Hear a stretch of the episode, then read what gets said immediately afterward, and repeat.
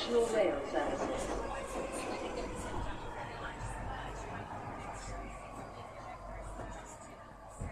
Hello și bine ai revenit în stația Londra. Eu sunt Manuel Cheța de la manuelcheța.com și tu asculti podcastul Un Român în Londra. Suntem la episodul 267 denumit Londra este prea mare. Așadar, bine ai revenit în stația Londra. În intro de obicei ce auzi acolo e când ajunge, cred că prin stația Balham, dacă mă gândesc foarte bine, și probabil în când în când ar trebui să mă mai duc să vizitez zona aia Balham, Tooting Back, Tooting Broadway, pentru că acolo am venit și am stat pentru prima oară în Londra și zona aia are, să zicem, o însemnătate specială pentru mine. Așadar, în acest episod vreau să vorbesc despre plimbarea la Prim, Primrose Hill Park și despre cele mai recente știri. Să nu uit, podcastul de față este partea Think Digital Podcast Network, care este network de podcasting din uh, România și mă găsești pe toate platformele posibile și imposibile, inclusiv pe radio.com, joia la ora 6 seara. Să nu uităm, ca recomandări de carte, am două cărți, uite, am reușit să citesc o carte și să încep a doua carte. Prima carte fiind Visual Thinking, scrisă de Temple Grandin. Și cartea respectivă îți vorbește de faptul că oamenii gândesc în mai multe moduri. Și vreau să atrag atenția asupra faptului că pe lângă modul, să zicem, text, în care gândesc foarte mulți oameni, respectiv când își imaginează ei lucruri sau concepte în cap, oamenii, mulți oameni gândesc în format text. Ok, să zicem un foc, ei se gândesc la textul foc, ceva de genul ăsta. Ei, pe lângă acei, acele tipuri de oameni, mai sunt și oameni care sunt, uh, care gândesc vizual și, și aia se împarte în vreo două categorii. O parte este object visual, cei care gândesc numai și numai în imagini, efectiv imaginea 2D cum îți poți imagina tu în poze. Și oameni care gândesc uh, puțin mai abstract în, să zicem, în diagrame spațial uh, și, bineînțeles, uh, în tot felul de imagini sau desene mai, mai simpluțe. Și în felul ăsta, descoper că, că pentru o societate să funcționeze, să evolueze, ai nevoie de cele trei moduri de gândire, da? Stil imagine, stil diagramă sau, uh, să zicem, uh, chestii schițate și, bineînțeles, uh, cei care sunt verbali. Verbal, pardon, să zicem, mai mulți cei care în format text, gândesc în format text, așa.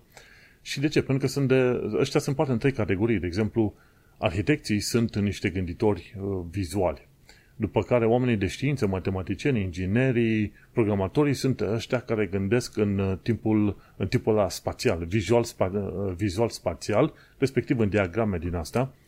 Așa? După aia mai sunt oamenii care sunt uh, cei în tipul, gândesc în tipul ăla verbal slash text, iar acei oameni sunt, să zicem, în marketing, sales, PR, politicieni, ceva de genul ăsta. Și, bineînțeles, în partea vizuală, în care se discută de cei care sunt uh, cu imagini, gândesc în imagini, sunt oameni care, bineînțeles, ca arhitecți, designer, design interior, uh, UX engineers, aceia sunt oameni care se pot uita la un mecanism și își pot imagina cum funcționează toate părțile în el foarte bine. Ceilalți care sunt în uh, spectrul ăla spațial vizual, printre care se pare că mă număr și eu, sunt pe partea de programare, inginerie, ceva de genul ăsta. Și atunci, ce este interesant? Cei care sunt uh, vizuali pe partea de imagine pot gândi un dispozitiv, iar uh, cei care sunt vizual spațiali se pot uh, uita la dispozitivul gândit sau imaginat de cei vizual, să zicem, imagine și îl pot pune în practică, gen să facă tot felul de mecanisme din el. Și pe aia mai vin cei cu, pe spectrul, să zicem, verbal, care pot să pregătesc, să zicem, textul și pot să vândă produsul respectiv. Și tocmai de aceea, cartea asta zice, mai sunt mai multe tipuri de oameni, gândesc oameni în moduri diferite și tocmai de aceea trebuie să faci uh, societatea și lucrurile ca să se potrivească cumva tuturor oamenilor. O chestie foarte, foarte faină. O altă chestie ce am început să citesc este The Five Rules of Successful Stock Investing de Pat Dorsey. Este o altă carte super faină, făcută, scrisă de către cei de la Morningstar. Morningstar este o firmă din asta de investiții din SUA. Ei, de fapt, de fapt se ocupă de analize, de analize de firme și îți dau detalii și ei merg pe varianta de value investing pe direcția lui uh, Warren Buffett, de exemplu. Și așa că ceea ce scot ei, cum reușesc, îmi pun în wishlist și atunci mai citesc. Asta e o carte mai veche, dar are niște principii foarte bune de discutat din ea și abia am început să o citesc, dar uh, are câteva lucruri uh, interesante de care mă pot lega și prin care mă pot uita. Ok, în portofoliul meu ce l-am în uh, contul de investiții, dacă am firmele corecte, cum să le înțeleg, ce pot să fac pe viitor ca să aleg o firmă mai bună. Și asta e o carte foarte faină. În continuare vreau să laud o mână de oameni faini, cum sunt cei de la ROE Hub, Romanian and Eastern European Hub, se ocupă de suport pentru muncă și violența domestică. Mai sunt cei de la The 3 Million pe Twitter, care se ocupă de drepturile europenilor. Este centrul Filia, se ocupă de drepturile femeilor și eclair.org, conștientizarea problemei traficului de persoane. Patru grupuri foarte faine de oameni pe care le poți susține dând un like, un share, trimițând uh, mesaje, ajutând cu bani, donând și în felul ăsta, sau măcar, da, cum am zis, măcar un share, ca să ajungă la cât mai mulți oameni să ajute la, în tot fel de situații. Așa că, uite-te că patru grupuri faine merită lăudate și merită promovate. Tocmai ce am luat o mică pauză pentru că văzusem un e-mail de la E.ON, de la firma de energie la care suntem noi abonați. Mi-au trimis e-mail să mă anunțe că voi plăti mai puțin de la 1 iulie încolo. Pe tot anul, în mod normal, ar trebui să fi plătit încă undeva 900 și ceva de lire și mi-au scăzut la 780 de lire. Mă, ce bun! E bun că de bani el alții mai rămân ceva, dar uh, nu prea vezi firme să se emită e mail și să spună, știi ce, de acum încolo o să plătești mai puțin. N-am văzut la nicio firmă în viața mea ever, pe nicăieri, treaba asta. Și așa, uite, cei de la EON, tocmai ce mi-au trimis mesajul, da, vezi că o să plătești mai puțin pe viitor, respectiv uh, ar fi trebuit să plătesc 900 și ceva din, uh, până pe 30 iunie și pe aia din 1 iulie încolo o să plătesc cu vreo 80 de lire mai puțin. Mă, foarte bun. Uite că e o chestie foarte interesantă treaba asta și o raritate, ca să zicem așa. Mai sunt și vești bune, cum se zice, mai sunt și vești bune. Dar uh, discutăm pe ideea de vești bune, uite, poți să faci și tu singur, și tu singur, slash singură vești bune, ieși la o plimbare. Și noi de curând uh, ce am făcut în weekendul trecut a fost să ne ducem tocmai până în uh, Primrose Hill Park. Și acum nu, întâmplarea care este? Noi, noi am fost până acolo, ideea era să dăm o tură de parc și apoi să ne ducem acasă, pentru că eu mă plictisesc foarte repede cu ieșirile. Dar uite-te că n-a fost să fie așa. Noi am dus prima oară în uh, Swiss Cottage și de la Swiss Cottage s-a întâmplat că ne-am dus pe străzi laturanice. Dacă te duci uh, să vezi un obiectiv oarecare, sfatul meu general ar fi uite-te la obiectiv, mergi cu Google Maps să-ți dai seama cam pe unde vrei să ajungi, uite-te cu omulețul respectiv pe Google Maps ca să-ți dai seama care este treaba și mai apoi orientează-te cum ai putea să te plimbi pe străzi laturalnice, da? De cele mai multe ori, orice fel de stradă principală are și ceva străzi paralele, da? Pe care mergi, străzi mai mici. Mai puțin poluate, mai puține gălăgie, mai puțin oameni și atunci mergi pe străzi paralele. Și cum putem mai facem și noi? Mergem în zigzag pe străzi paralele în direcția în care vrem să mergem, pentru că de la Swiss Cottage până la Primrose Hill e, nici nu știu dacă e un kilometru, ca să zic așa, probabil un kilometru, nu am măsurat exact. Puteam merge pe drumul drept și pe aia coteam la stânga și la parc, ori ce am făcut noi a fost să mergem puțin pe drumuri, drumuri lăturalnice. Și dacă stai să te uiți, de foarte multe ori când te duci pe drumuri lăturalnice, paralele cu drumul principal, o să descoperi tot felul de bijuterii, de exemplu, anticariate, cafenele micuțe de care n-ai auzit în veci, pentru că sunt acolo locale, Uh, galerii de artă, librării, tot, ce fel, tot, ce, tot felul de chestiuni din astea foarte interesante. Și bineînțeles, dacă te duci și într-o zonă turistică, cum este Swiss Cottage și cum sunt multe altele în Londra, bineînțeles că te poți duce așa în zigzag mai mult, ca să dai de tot felul de străzi, strădulețe, grădini, ca să descoperi tot felul de lucruri noi și interesante. Chiar la un moment dat am fost la o bere cu câțiva colegi undeva în nordul Londrei și când m-am întors către stația principală, am luat-o tot așa pe străzi lăturalnice. Și mi-au plăcut vreo două, trei chestii pe care le-am văzut pe acolo și o să le vizităm în viitor. Dacă mergi numai pe direcție, pe unde vrei tu să te duci pe drumul principal, sunt șanse să nu vezi foarte multe obiective, deși și atunci găsești. Și prin zona Swiss Cottage, într-adevăr, găsești foarte multe case destul de scumpe, interesante, liniște, e picturesc, ca să spun așa, te duci și faci poze, e mișto. Ți-ai dori să locuiești pe acolo E mai, mai izolat, bineînțeles îți trebuie X milioane ca să te duci să-ți stai pe zona respectivă, dar uh, este o zonă, să zicem, liniștită și mișto în care te poți duce frumos la plimbare. Chiar, uh, chiar pe acolo mi se pare că este și Swiss Cottage Library, ne-am dus pe acolo, ne-am uitat puțin în library, de curiozitate, după care ne-am dus uh, liniștiți, uh, liniștit așa în zigzag, să ne ducem direct la Primrose Hill. Undeva la o intersecție mi se pare că am văzut o clădire din asta foarte ciudățică, să vedem dacă a nimerit bine intersecția. Da, uite că a nimerită. Măi, ce, ce omuleț deștept. Și la clădirea respectivă e, e construită cumva înclinată, ca să zic așa. Și mă cam speriat prima oară, mă, cade clădirea? Nu, așa e construită, așa e designul pe acolo. Cum te plimbi din loc în loc, o să vezi la un moment dat că găsești clădirea cu arhitectură în aia mai ciudățică.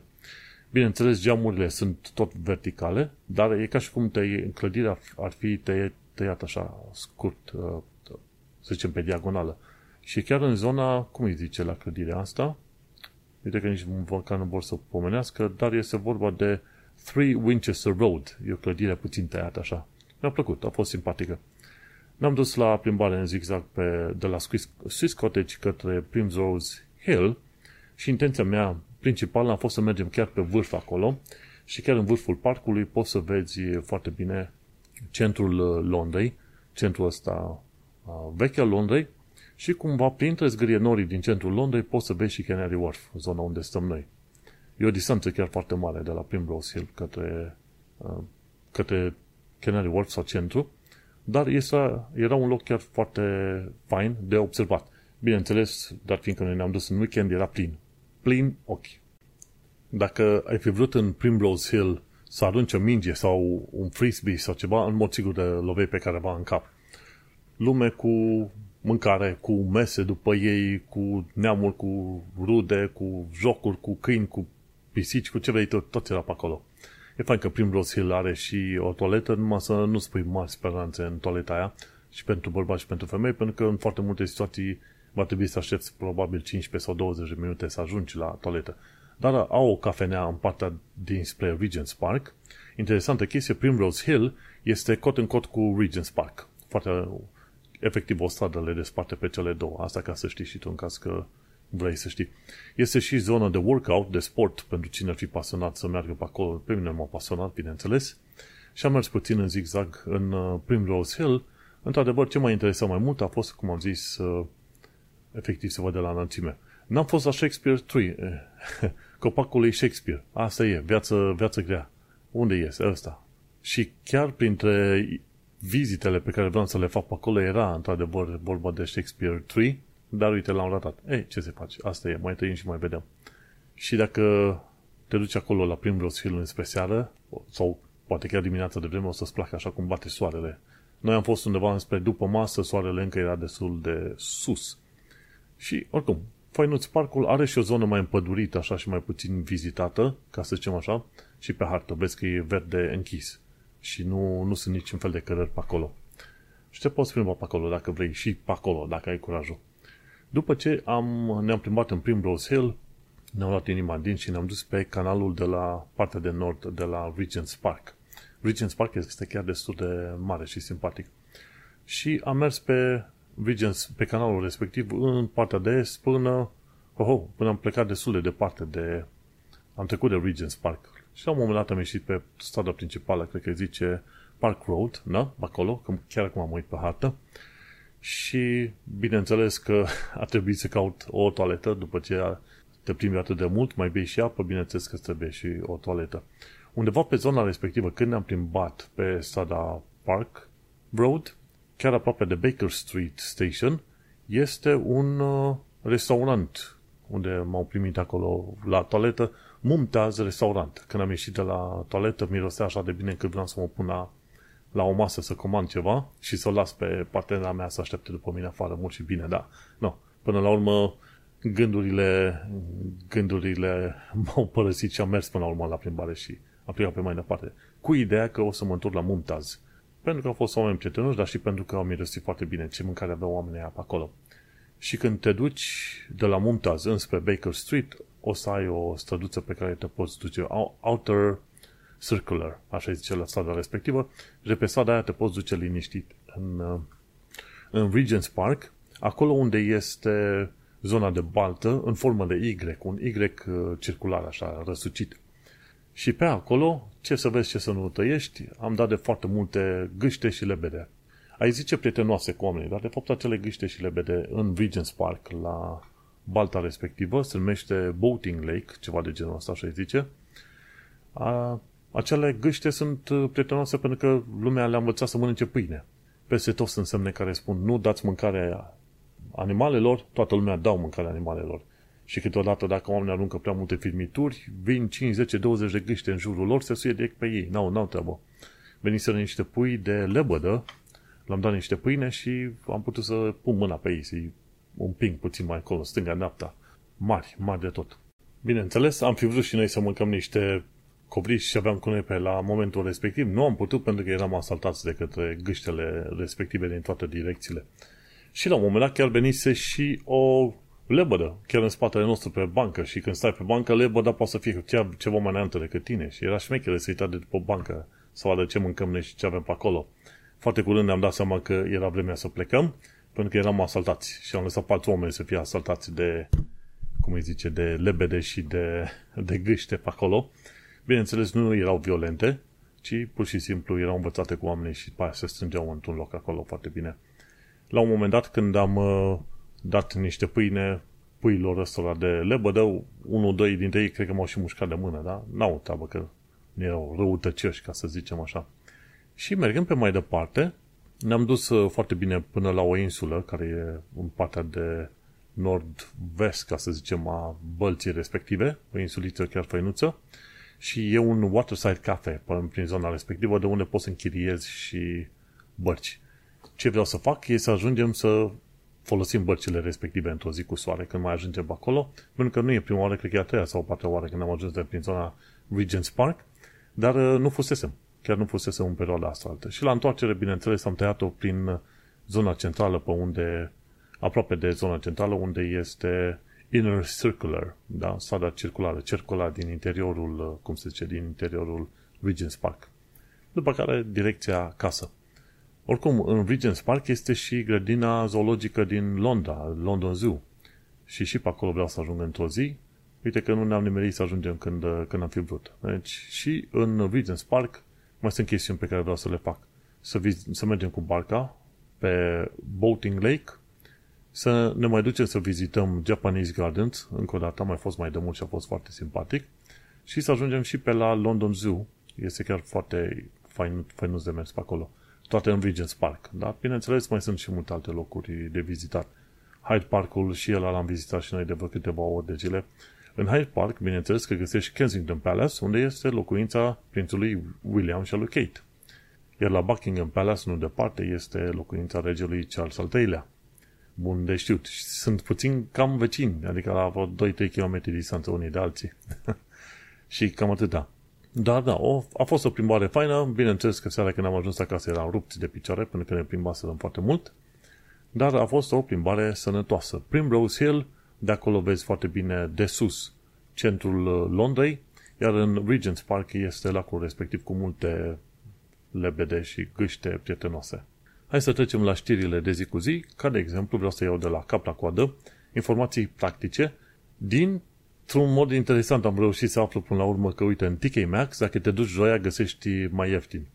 Partenera mea mi-a trimis linkul ăsta. Ea se mai duce pe la TK Maxx din când în când, pentru că tot de acolo mi-a găsit și papuci foarte faini la un moment dat. Și se găsesc lucruri faine la TK Maxx. Și se pare că joia găsești produse chiar și la o liră sau mai puțin de o liră. Și atunci au loc, să zicem, sunt orele cele mai ieftine, zilele cele mai ieftine. Joia. Bun de știut. Nu știam treaba asta, dar uite că mai aflăm și noi trăim și învățăm. Lucruri legate de Londra sau viața în Londra, de exemplu, au fost mai multe tipuri de Oyster card de-a lungul timpului. Nu, nu au fost numai cele clasice pe care le știm noi și pe care le folosim de zi cu zi. Oyster card-uri au fost, uh, să zicem, nu știu dacă omul nostru dă lista, nu a dat lista, dar uh, adevărul este că au fost Oyster card-uri inclusiv, uh, sunt și Oyster card-uri pe pentru evenimente speciale. Mai, mai de curând a fost un Oyster 20 pe, cu cifra, cu numărul de 20 pe el. Dar mai sunt Oyster carduri de culori diferite pentru angajații de la TFL. Au culori verzi, galbene, roșii, ceva de genul ăsta. Oamenii obișnuiți au Oysterul ăsta albastru obișnuit. și oysterul de 20 de ani este foarte simpatic. Nu m-am grăbit să-l găsesc, cred că nici nu se poate găsi până la urmă, dar există tot mai multe chestiuni legate de oysterul ăsta și a fost, când au fost evenimente mari, gen, să zicem, Olimpiada din 2012 și atunci au făcut un oyster din asta nou și interesant. Și Oyster Cardul a fost implementat în 30 iunie 2003, acum 20 de ani de zile. Și au aici cei de la TFL Linutel newsroom.pgrgroup.com bla bla site-ul ăsta lor unde prezinte tot felul de știri. Ci că prin, prin 2010, deci la 7 ani de distanță, Oyster Pay As You Go a fost extins la National Rail, pentru că în principiu Oysterul îl poți folosi pe TFL și pe, de exemplu, da, pe metro, pe autobuz și pe tramvai. Dar uite-te că le poți folosi pe National Rail și pe trenurile obișnuite atâta timp cât stai în teritoriul uh, Londrei. Și asta e din 2010, moda respectivă. Din uh, 2015 încoace, 2016, dacă s-a să mă uit mai bine, uh, Pay As You Go a fost introdus și pentru servicii care se duc către Gatwick. Și în 2000, da, 2016 asta a fost. În 2016 uh, a fost introdus și Hopper Fare. Deci 50 de minute se poți duce din autobuz în autobuz în autobuz. Iar tipul ăsta de la canalul ăsta care se numește Geoff Marshall a făcut un test la un moment dat și a putut să treacă, cred că din, prin 10 sau 11 autobuze timp de o oră ca să respecte acel hopper fare. Foarte interesantă faza. Și uite, Pay As You Go, Oyster, uh, și Oyster a fost extinsă până la Heathrow Airport pe TFL Rail Services înainte în 2018, uh, până în 2018 TFL Rail plăteai, uh, plăteai separat. Și uite-te că în 2021 uh, avem uh, serviciul ăsta, avem Elizabeth Line, 2021, pardon, 2022 avem Elizabeth Line și, bineînțeles, te poți duce foarte bine cu Elizabeth Line din Canary Wharf către Heathrow, foarte fain. Și foarte simpatic. Da, TFL a revoluționat, să zicem, transportul aici pe Londra și este foarte fain să te duci cu cardul respectiv repede, să dai tap in and tap out și mergi foarte bine. Dacă te gândești să trișezi sistemul, să știi că nu-ți merge pentru că ei au niște tabele deja și știu, dacă te duci de la stația X ca să cobori la stația Y, ei cam știu ce timp uh, ar trebui să dureze plimbarea asta, drumul ăsta, și mai pun o limită de 10-20 minute plus minus. Și atunci uh, nu prea merge să zici că gata, am, uh, te duci, intri în, într-un anumit loc, folosești, să zicem, DLRU, și poți să ieși fără să dai tap out, după aia dai, te bagi înăuntru fără să dai tap in și poate duci să te plimbi prin alte părți. Să zicem, ca și cum ai fi, ți-ar fi luat 3 ore să te plimbi pe metroul londonez decât, uh, ce știu, cele 45-50 de minute. Te taxează, își dau seama. Așa că nu merge cu figuri din astea. Bun, ce am mai aflat de curând este că în uh, Leicester Square a fost deja dezvoluită statuia lui Indiana Jones și asta e un motiv pentru care aș vrea să mă mai duc să revizitez Leicester Square, dar ar trebui să merg probabil într-o zi de dimineața de vreme sau ceva de genul ăsta, pentru că e zonă turistică și plin de oameni mai tot timpul. Și vreau să merg să vizitez cele cât, cred că sunt 11 statui diferite pe zona respectivă. Așa că aș vrea să, să merg pe acolo să văd și statuia asta cu Indiana Jones. Cum să nu? Toată lumea știe cine este Indiana Jones și ce, ce, fa, ce mișto e au fost filmele astea cu Indiana Jones, cu Harrison Ford. Așa că, cu prima ocazie, o să ajung și în Leicester Square. O altă chestie, greșeli făcute de turiști când vin în Londra. Tipul ăsta, Ewan Erdinger, povestește de mai multe chestiuni, dar cred că pot să spun și eu două chestii mai mult sau mai puțin interesante. Una dintre ele e că de fiecare dată când te duci în zone turistice, alegeți doar o zonă mare turistică și plimbă-te prin zona pe, pe lângă. Pentru că ce se întâmplă? În zonele turistice, ce o să descoperi este că va fi plin ochi. Cu tot felul de oameni. Efectiv, va fi plin, plin ochi. Și așa că vei descoperi că zonele turistice devin un loc sufocant. Așa că, una mână, fie evită orele în care sunt foarte mulți turiști pe zonă, sau a doua, plimbă-te prin zonele adiacente. Și atunci o să ai ceva mai multă liniște și de cele mai multe ori nu trebuie să mergi departe de zona turistică, doar 5 minute în stânga sau în dreapta și deja ești pe o străduță neață lăturalnică, tot bună de vizitat, dar ceva mai liniște și cu locuri, lucruri mai simpatice. Ce pomenește tipul ăsta aici, Evan, Evan Edinger, e acele pedocabs, care sunt foarte colorate și gălăgioase, nu te plimba cu alea pentru că aia îți bagă niște taxe absolut enorme, taxe, costul de bilet zice 10 lire și de fapt îți iau 100 de lire și sunt, uh, se ocupă de foarte multe înșelătorii pe acolo. Așa că ferește-te de acele pedo, pedicaps, cred că îi zice pedicabs, nu pedocabs, pedicabs. Și Redphone, da, pedoca, pedicabs, în fine, de la pedală, nu, ceva de genul ăsta. Și atunci, cel mai important de lucru de știut când te plimbi cu metroul este să stai pe dreapta și dacă e să te, când te duci la asta, scările rulante, stai pe dreapta și mergi pe stânga. Asta să fie regula întotdeauna. Și lasă ceva loc între tine și persoana de față. Nu stai direct în, în, în ceafa persoanei respective, pentru că nu este chiar foarte fain. Mergem pe mai departe. Ce am aflat de curând e că Super Sewer-ul a fost înflorat, înflorit artificial. Înflorat, auzi la mine, înflorat. Au făcut un eveniment interesant la Super Sewer, unde au pus flori artificiale și au făcut câteva poze interesante. Super Sewer este un canal din ăsta extraordinar de mare în sudul Londrei, înalt probabil de vreo 3-4 etaje, dacă stai să te uiți bine, prin care se vor deversa cele mai multe, să zicem, ape de canalizare din Londra. Și e unul dintre cele mai mari proiecte ale, să zicem, noului mileniu, dacă sunt să ne gândim, pe, pentru că undeva prin 1904 au făcut atunci sistemul de canalizare pentru o Londra care avea 4 milioane de oameni și era relativ ok. Dar acum Londra are aproape 10 milioane de oameni și nu mai face față și descoperi că apa de canalizare ajunge în Tamisa. Tocmai de aceea Tamisa arată destul de gălbui sau portocaliu. De ce? Pentru că, uite, e mizeria din Londra care ajunge în Tamisa. Dacă te duci mai sus de One, Wandsworth Bridge, o să vezi că Tamisa este aproape clară, curată.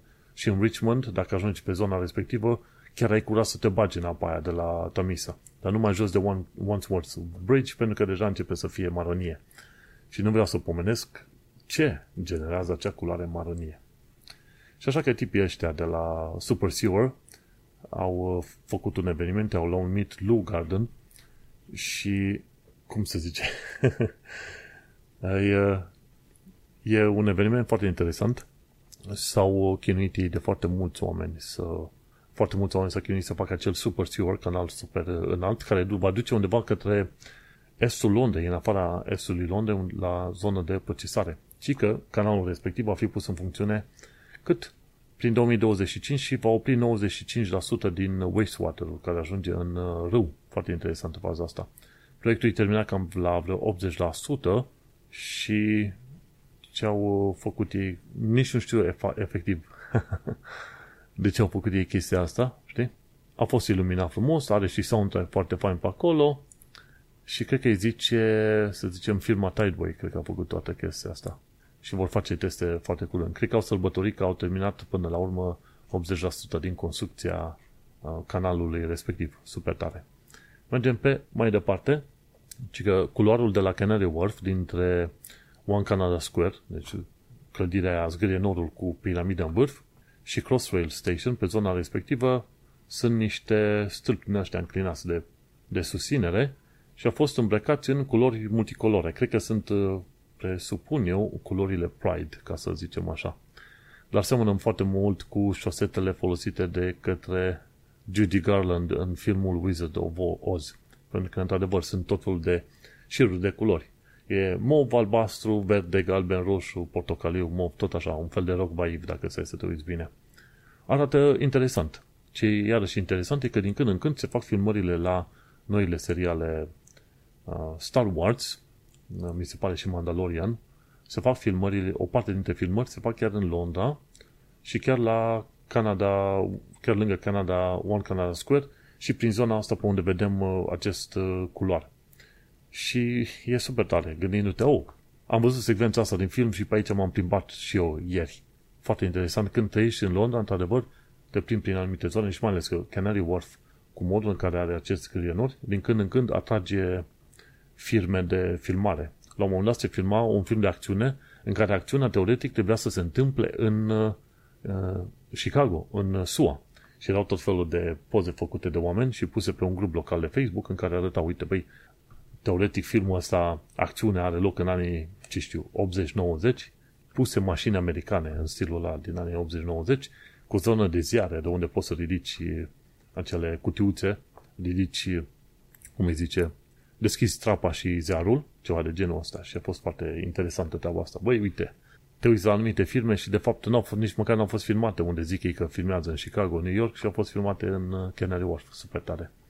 Și o ultimă chestie legată de partea asta cu viața în Londra și în sănătate, poate recunoaște un taximetrist de azi, Londra de acum câteva decenii, se pare că da. De ce? Pentru că străzile nu s-au schimbat uh, aproape deloc, dar se schimbă tot felul de clădiri într-o parte în alta, mai e un parc nou, anumite zone distruse și uh, lăsate în paragină sau reconstruit, da? cum e zona de Battersea, de exemplu. Așa că, da, nu numai un taximetrist, ci și oamenii obișnuiți pot recunoaște Londra. Dacă de acum te duce în trecut cu 40 de ani, tot ai recunoaște tot felul de locuri. Bineînțeles, n-ai avea acest uh, skyline, respectiv uh, să vezi atât de mulți zgârienori pe Londra. Într-adevăr, nu, nu ai mai avea treaba aia. Dar, uh, acum 40 de ani de zile, recunoșteai Londra să te duci în punctele importante. Uite că aici încheiem prima parte a podcastului. Cu știrile de săptămâna asta o să continui în cea de-a doua parte. Noi ne mai auzim. Cine vrea să asculte restul podcastului, să intre pe manuelcheța.com, să caute episodul 267 la titlul Londra este prea mare. Ne mai auzim. Și acum hai să discutăm despre știrile din ultima săptămână. Am sărit peste foarte, foarte multe știri, iar la BBC, dacă stai să te uiți pe BBC News, News cred că undeva pe la vreo 20% din știrile zilnice de pe BBC News e cine a omorât pe cine. Și acum nu știu dacă este chiar așa de interesant să știu tot felul de cazuri în astea individuale. De cele mai multe ori caut să mă îndepărtez de știrile de zi cu zi. Stai să te uiți așa, nu? E vorba de gălăgia mare, de noise din jurul nostru. Știrile care sunt în fiecare zi, efectiv, sunt legate de viețile individuale a altora. Știrile pe care le vezi săptămânal sunt cumva legate de societate, dar care nu te privesc foarte direct pe tine. Știrile care ar fi la nivel lunar sunt știri care te-ar putea afecta pe tine personal. Iar știrile la nivel anual sunt chiar știrile alea mari pe care în mod sigur vrei să le asculti și să le urmărești. Și dacă stau să mă gândesc bine, cam asta este și treaba. Nu ai nevoie să știi toate știrile oricând, în fiecare zi, la fiecare minut. E bine să fie în temă, dar probabil e bine să fie în temă poate o dată pe săptămână, cu știrile importante. Și ar fi fain de văzut dacă site-ul gen BBC și The Guardian ar avea un fel de sumar săptămânal. Ok, dă mie maxim 10 știri săptămâna asta din site-ul tău, care au fost cele mai relevante pe săptămână. Și o să descoperi că atunci când ai zoom out de la o zi la o săptămână, la o lună, la un an, așa, tot alte știri devin mai relevante și mai interesante pentru, pentru tine ca persoană, ca individ. Și atunci cam aia caut să fac și eu când citesc știrile, nu citesc. Înainte citeam fiecare titlu să-mi dau seama dacă mă interesează sau nu. Acum dau scroll. Și dacă printr-un noroc o știre sau două îmi ies în ochi, atunci o să o citesc și o să pun și în podcastul ăsta. De ce? Pentru că, efectiv, foarte multe știri sunt balast. Sunt, efectiv, dacă ți să te uiți, gălăgie, noise. Și până la urmă nu am nevoie de atât de multă gălăgie pe cât am nevoie de informație și cunoaștere. Cam asta e ceea ce mă, mă interesează.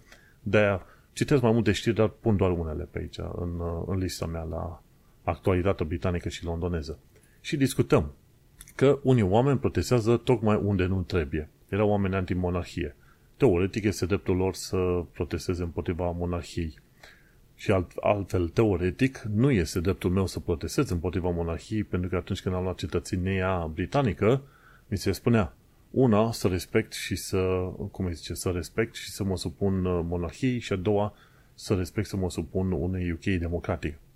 Cu alte cuvinte, prin jurământul depus eu, prin uh, afirmația mea dată când am luat cetățenia britanică, eu n-am circuitat la proteste din astea antimonarhie, ca om care are cetățenie britanică prin naturalizare.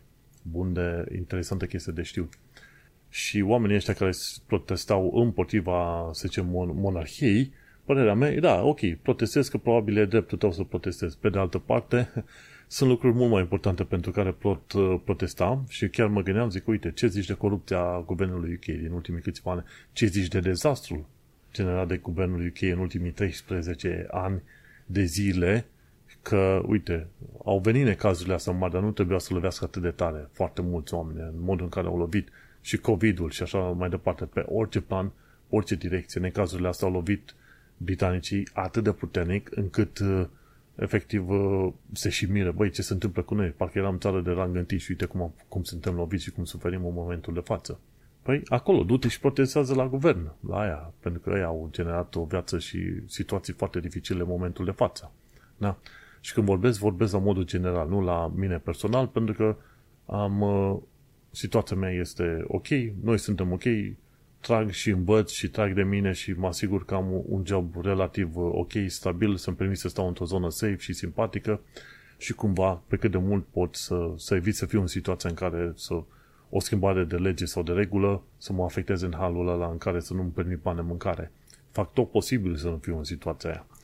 Dar, uh, vezi, mulți oameni sunt în situații nașpa și atunci ce te faci cu situația aia? Măi, du-te și protestează împotriva corupției din guvern, dacă tot ai chef de ceva, că până la urmă monarhia britanică au acele averi foarte mari, dar uh, plătesc și impozite pe chestiile alea și aduc și oameni și interes. Oamenii sunt chiar interesați să vină să vadă un monarh în, în piele și oase, da? Ok? Chiar oamenii sunt interesați să vadă treaba asta. Discuți de americani, de europene, ce vrei tu. Sunt interesați. Și monarhia, așa, și în firme, și în cărți, și în alte locuri, e un un lucru de export foarte puternic pentru UK. Și este o chestie care face UK-ul unicat. Așa că te uiți la oameni. Nu vrem aia pentru că ei sunt bogați. Mă, prietene, gândește-te că de-a lungul vieții treci pe lângă o tonă de oameni bogați. Londra, Londra e locul unde regii merg pe stradă, merg pe jos, pardon. Și treci pe lângă o tonă de oameni bogați, milionari, poate chiar miliardari unii dintre ei și te uiți la ei ca o fețe acre. Că sunt supărați, că e viața grea, că ce vrei tu pe acolo. Mă, banul nu-i tot, ok? bogăție, să ai dită mai hectarele și palatele, nu, nu sunt toate. Că până la urmă tot oameni sunt și ăia și credem sunt aproape sigur că se trezesc câteodată ziua și și urăsc viața, ok? Normal că altfel plângi într-un merțan, da? Când e bancul la românesc, altfel plângi într-un merțan față de o Dacia 1310. E corect. Nu zicem nu. Dar asta nu, nu înseamnă că la un moment dat oamenii ce încep să aibă averi mai bune, deja au renunțat la natura umană și și-au transformat codul genetic sau ceva. Deci nu, că ei au. Da, păi, poate vrei să faci cumva să ai și tu, nu? În loc să protestezi că ei au, poate să protestezi la adresa lor care nu îți permis ție să ai în momentul de față. Și așa mai departe. Bun, ce mai aflat uh, de curând este că se face și se impune așa o educație sexuală în școli și nu e cum cred uh, foarte mulți oameni uh, cu capacitate de înțelegere redusă din România, da, intenționat redusă, își reduc ei inteligența foarte mult, că la educație sexuală când este vorba în primul și în primul rând de relații între băieți și fete. În continuare pe UK încă sunt probleme destul de mari la modul în care băieții se relaționează față de fete, da? Și e vorba și de hărțuire sexuală foarte multe în școli. Și atunci fac, se face un push foarte mare pe direcția, băi, educație sexuală, nu că, uite-te, că e, cum expresia românească dânsa întrânsa, ci este vorba de faptul că cum te comporți față de fete, da? Nu te comporți urât, nu faci anumite gesturi și așa mai departe. Și tocmai de aceea ai nevoie de educație. Probabil nu ar trebui să zică neapărat educație sexuală, ci educație de relație sau ceva de genul ăsta, pentru că apar repede religioși și se ofuscă, se umfla iurea ca un pufferfish. Și total inutil, bineînțeles. Ce am mai aflat o altă știre e că arcurile de sub căile ferate sunt transformate tot mai mult în zone de comerț. Și printre cele mai bune exemple, poți să te duci să vezi în uh, unde? London Bridge. London Bridge, toată stația de tren este cumva înălțată. Și sub uh, London Bridge sunt arcuri din astea în care, în mod normal, n-ai avea nimic. Ar fi doar zone de trecere. Dar uite-te că zonele respective sunt cumpărate sau închiriate de către tot felul de firme de la căile ferate și atunci fac înăuntru zone de expoziții, artizanat, restaurante, puburi și e foarte mișto. Folosești zonele respective într-un mod foarte frumos și inedit și simpatic. Și ce ziceau acolo, arcuri pe sub căile ferate, era vorba de zona Peckham. Peckham și Brixton sunt zone mai sărace, dar pline de artiști. Când o să auzi tot felul de filme și melodii, din când în când o să se pomenească ba de Brixton, mai mult de Brixton decât de, de Peckham, dar o să se pomenească de zone, calea fiind zone răufamate. Și, într-adevăr, fiind zone mai săraci, găsești infracționalitate mai mare pe acolo. Pe de altă parte, dacă mergi ziua în amiază mare, găsești și zone de artizanat și restaurante și puburi și uh, locuri faine pe zona respectivă. Bun, ce mai, ce mai descoperit de curând este că Sadiq Khan a fost ținta a 300.000 de mesaje rasiste prin social media. Sadiq Khan se trage din familie de musulmani, dar pe de altă parte, faptul că el se trage din familie de musulmani, asta nu l-a făcut să împingă tot felul de politici din astea gen uh, religioase. El a zis, băi, uite, ne bucurăm de lumea diversă pe care o avem în Londra și chiar uh, a fost la tot felul de evenimente unde a promovat uh, Pride, da? Pride London, ceva de genul ăsta, da? pentru persoanele LGBT și așa mai departe, ok? Și atunci, uh, cu toate astea, el și-a primit uh, atacuri foarte multe și și-a primit atacuri foarte multe chiar și de pe vremea lui Trump, când spunea că uh, Trump cumva a direcționat uh, ura rasiștilor din America către Sadiq Khan. Zice, uite, pui musulman, un, uh, un uh, pakistanez da? și musulman ca primar al Londrei și uite-te că au loc atacuri teroriste. Conectează asta, știi? Cam, cam asta mințea Trump pe la vremurile respective. Ori să fim serioși, Sadiq Khan n-a avut treabă cu chestiile astea. Gândește-te că pe Londra sunt undeva cât? Pe la un milion și ceva de, de musulmani. Cei mai mulți nu sunt practicanți, da? Cum sunt ortodoxi prin România. Întreabă ei ce sunt. A, eu sunt ortodox, mă bat cu pumnul în piept. Și ce prevede ortodoxia? Păi, e, nu știu, mă duc să mă spovedesc și dacă fac ceva rău, mă rog la Doamne, Doamne și mă ajută, mă spovedesc la preot și atâta, știi? Și în genul ăsta sunt foarte mulți musulmani. La câți musulmani sunt în Londra, ar fi trebuit să explodăm la fiecare două minute, ok? Și nu se întâmplă treaba asta. De ce? Pentru că cei mai mulți oameni, 99,999, nici măcar uh, nu sunt interesați să, să promoveze prea tare religia lor sau ceva, nici măcar nu sunt uh, practicanți așa puternici. Și, bineînțeles, sunt într-o societate modernă. Și oamenii sunt interesați să-și vadă de viața lor, nu să vină să-ți impună ție, să-ți povestească ție ce, ce bună religia lor sau să te oblige. Bineînțeles, sunt și zeloși printre religioși ăștia și există și oameni care te pot uh, ataca și se întâmplă chestia asta și e posibil ca pe viitor să se mai întâmple, dar la cât de mulți musulmani sunt pe Londra, hai să fim serioși. Deci, când, când văd tot felul de atacuri astea la Sadikan, că uite-te, la el e și pakistanez, e și musulman, mi se pare o prostie extraordinară. Și să nu uităm, pe Londra sunt vreo 200 de, ani, de nații diferite. Scopul principal al oamenilor din toate națiile astea este își fac o viață, o carieră, să-și continue să învețe, să se dezvolte, nu să se urască unii pe alții și să pună bombe unii altora sau ceva. Sunt un număr extraordinar de mic de oameni care, într-adevăr, sunt bolnavi mental și aia, bineînțeles, uh, vor fi prinși mai devreme sau mai târziu. Ce am mai aflat de curând este că se scot casele de bilete de la căile ferate. Dar fiindcă oamenii sunt deja obișnuiți să-și facă plata online prin tot felul de aplicații gen Trainline, uh, sunt uh, învățați să folosească cardurile, să-și plătească pentru tot felul de bilete. Mai rar e nevoie de bilete fizice, așa că nu mai e nevoie atât de mult de să zice, case de bilete. De ce? Pentru că sunt uh, și aparatele alea automate din stații. Poți să ții bilete de acolo dacă chiar vrei. Îți iei un bilet de acolo și dă o, o chestie de hârtie, dacă tot insisti. Ce am mai aflat de curând e că 700.000 de oameni în UK vor face remortgage și o parte dintre ei vor trece de la 3% pe cât vreo 6%. Și va fi dureros pentru ei pentru că cei de la Wichco UK au făcut un calcul la un moment dat. Cât vor trebui oamenii să plătească mai mult, da. Ci că, da, în principiu, de la 3,89, cât ar fi costat, să zicem, o, o rată pentru o casă la de 200.000 de lire, ei, oamenii ar fi plătit 1044 pe lună. Dar, da, e vorba de o, cum îi zice, pe 25 de ani, da? O rată, o ipotecă pe 25 de ani la 3,89 pentru 200 de mii, plătesc 1044 pe lună. Cu noua creștere la 6, cel puțin 6%, oamenii vor trebui să plătească 1290 pe lună, efectiv cu 150 de lire mai mult. Și foarte mulți oameni au calculat și au zis, măi, hai că facem un remortgage pentru 2 ani, că poți face, să treci pe nouă rată fixă de de 2 ani sau de 5 ani. hai că trecem pe rată din asta fixă de 2 ani, că poate inflația o să scade și atunci o să re, refacem calculul după ce scade inflația. Ideea este că UK se îndreaptă către o recesiune și nu, nu va reuși să evite. De ce? Pentru simplu fapt că cauzele care au dus la inflație nu pot fi, să zicem, stăvilite prin faptul că mărești dobânda de referință. O să afectezi în primul rând pe cine? Pe oamenii care au case și rate. Da, pe aia o să-i lovești, dar o să-i lovești, o să le iasă ochii din cap. Dar uh, ăia strict. Ce te faci că există pensionari, de exemplu? Ce te faci că sunt alți oameni care sunt în uh, chirii? Ce te faci că alții nu, nu-și iau rate în momentul de față? Și este foarte posibil că impactul va fi puternic, dar va, va fi puternic pe un număr limitat de oameni, gen cei care sunt pe ipoteci.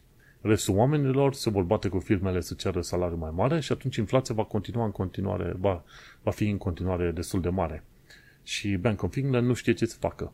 Și va trimite UK-ul în recesiune și, bineînțeles, în recesiunea, cei care vor fi atacați cel mai tare și vor fi loviți cel mai rău vor fi cei care vor fi pe ipotecă.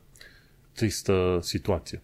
Și, bineînțeles, tot trist este faptul că vreo 13, 13 milioane de adulți în UK au probleme cu plata facturilor. Acolo, acolo vezi durere mare. 13 milioane înseamnă aproape o, nu, e chiar mai mult decât o, de o șesime. Unul din șase britanici are probleme cu plata facturilor. Lucru nițel dureros dacă ți-ai să te uiți bine și nu te-ai fi așteptat. Dar uh, uite-te că se întâmplă, da? Și atunci cine și pe unde e de bine? Mergem pe mai departe. Ce am aflat de curând este că instanțele de judecată au stabilit că Rwanda nu este safe country cei de la Home Office, bineînțeles obișnuiți fiind să încalce tot felul de legi, inclusiv propriile lor reguli, au zis că vor să trimită o parte din refugiați sau azilanți în Rwanda. Că au zis că e safe country. Păi, persoanele gay fug din Rwanda pentru că sunt arestați, bătuți, omorâți și ăștia vor să trimită azilanții acolo pentru că e safe country. Și se pare că instanțele de judecată din UK au stabilit că nu, Rwanda nu este safe country, Așa că nu poți trimite oameni acolo. Dacă vrei să-i trimiți, trebuie să-i trimiți chiar într-un safe country. Și vedem cu ce invenție nouă vom mai veni. Home office de acum. E, e trist modul în care se face ping-pongul ăsta cu refugiații când uh, îți dai seama că pedepsindu-i, efectiv pentru faptul că au venit, nu o să-i facă pe alții să nu mai vină. Da? Deci chiar dacă se știe pe bandă rulantă că home office calcă în picioare și le oferă o viață extraordinar de grea cel azilanților, totuși oamenii vin. Știi? Deci gândește-te, din, din lumea în care vin oamenii respectiv și ajung până la urmă în UK, gândește-te ce viață au avut și ce viață au avut în timp ce s-au dus din țara lor ca să ajungă până în UK. Au suferit mult. Cele, ce e mare lucru că ajung în UK și la un moment dat o să doarmă pe stradă o perioadă. Asta e, supraviețuiesc. Și da, deci oamenii ăia sunt foarte determinați, aia zic. Nu că zic eu că supraviețuiești că e ok. Nu, nu e ok. Ceea ce zic e că oamenii ăia sunt învățați cu greul. Și Home Office poate nu-și dă seama de treaba asta. Ce mai aflat de curând e că UK nu va schimba sistemul electoral. Știi, sistemul electoral e first past the post. Dacă cineva e aproape egal cu o altă persoană, acel cineva, pentru care câteva voturi în plus, preia controlul asupra zonei electorale. E câștigat, câștigă postul de consilier sau de parlamentar. În uh, destul de multe țări în UK e un sistem proporțional. Da? în funcție de câte voturi a primit 1, 2, 3, poziția 1, 2, 3, se vor alege în consilii sau în uh, parlamentele respectiv. În UK nu. E first, first past the post. Și se pare că nici laburiștii nu sunt foarte interesați să schimbe și nici conservatorii. Și știi cum este. Când vor veni laburiștii la conducere, aș fi foarte curios să aflu, când la anul, ce se va ce, ce se va întâmpla. Pentru că toată lumea, efectiv toată lumea vorbește de faptul că conservatorii vor pierde și inclusiv conservatorii știu că vor pierde, cum îi zice, alegerile anul viitor. Speranța lor este să nu piardă cu prea mult. Cam asta este toată ideea. Dar vom trăi și vom vedea. Așadar, nu deschide încă șampania până la anul, când conservatorii vor fi trimiși la plimbare. De ce? Pentru că nu mă aștept ca laburiștii să fie mult mai competenți, cu prea mult mai competenți decât ei. Ce ar putea face laburiștii să fie mai buni decât conservatorii să nu mai fure cum au furat ăștia, să nu mai fie corupția mare și să-și dea doar puțin, uh, să zicem, să-și consume doar puțin din energie, să facă, să rezolve cât de cât niște probleme. Și atunci o să mai vedem cum este treaba. Dar uh, e posibil, cum discutau foarte mulți oameni în toate, tot felul de cercuri, că e posibil ca următorul deceniu să fie cumva ocupat de către la Buriș și probabil după următorul deceniu, probabil să vină conservatorii din nou la conducere. Dar nu vom ști cum va fi. Și uite-ne la final de nou episod, episodul cât? 267, imediat ne ducem pe 6, 300, pardon. Unde am vorbit despre plimbarea la Primrose Hill și o tonă de știri. Eu sunt Manuel Cheța de la manuelcheța.com, iar noi ne mai auzim pe data viitoare. Succes! Change here for National Rail Service.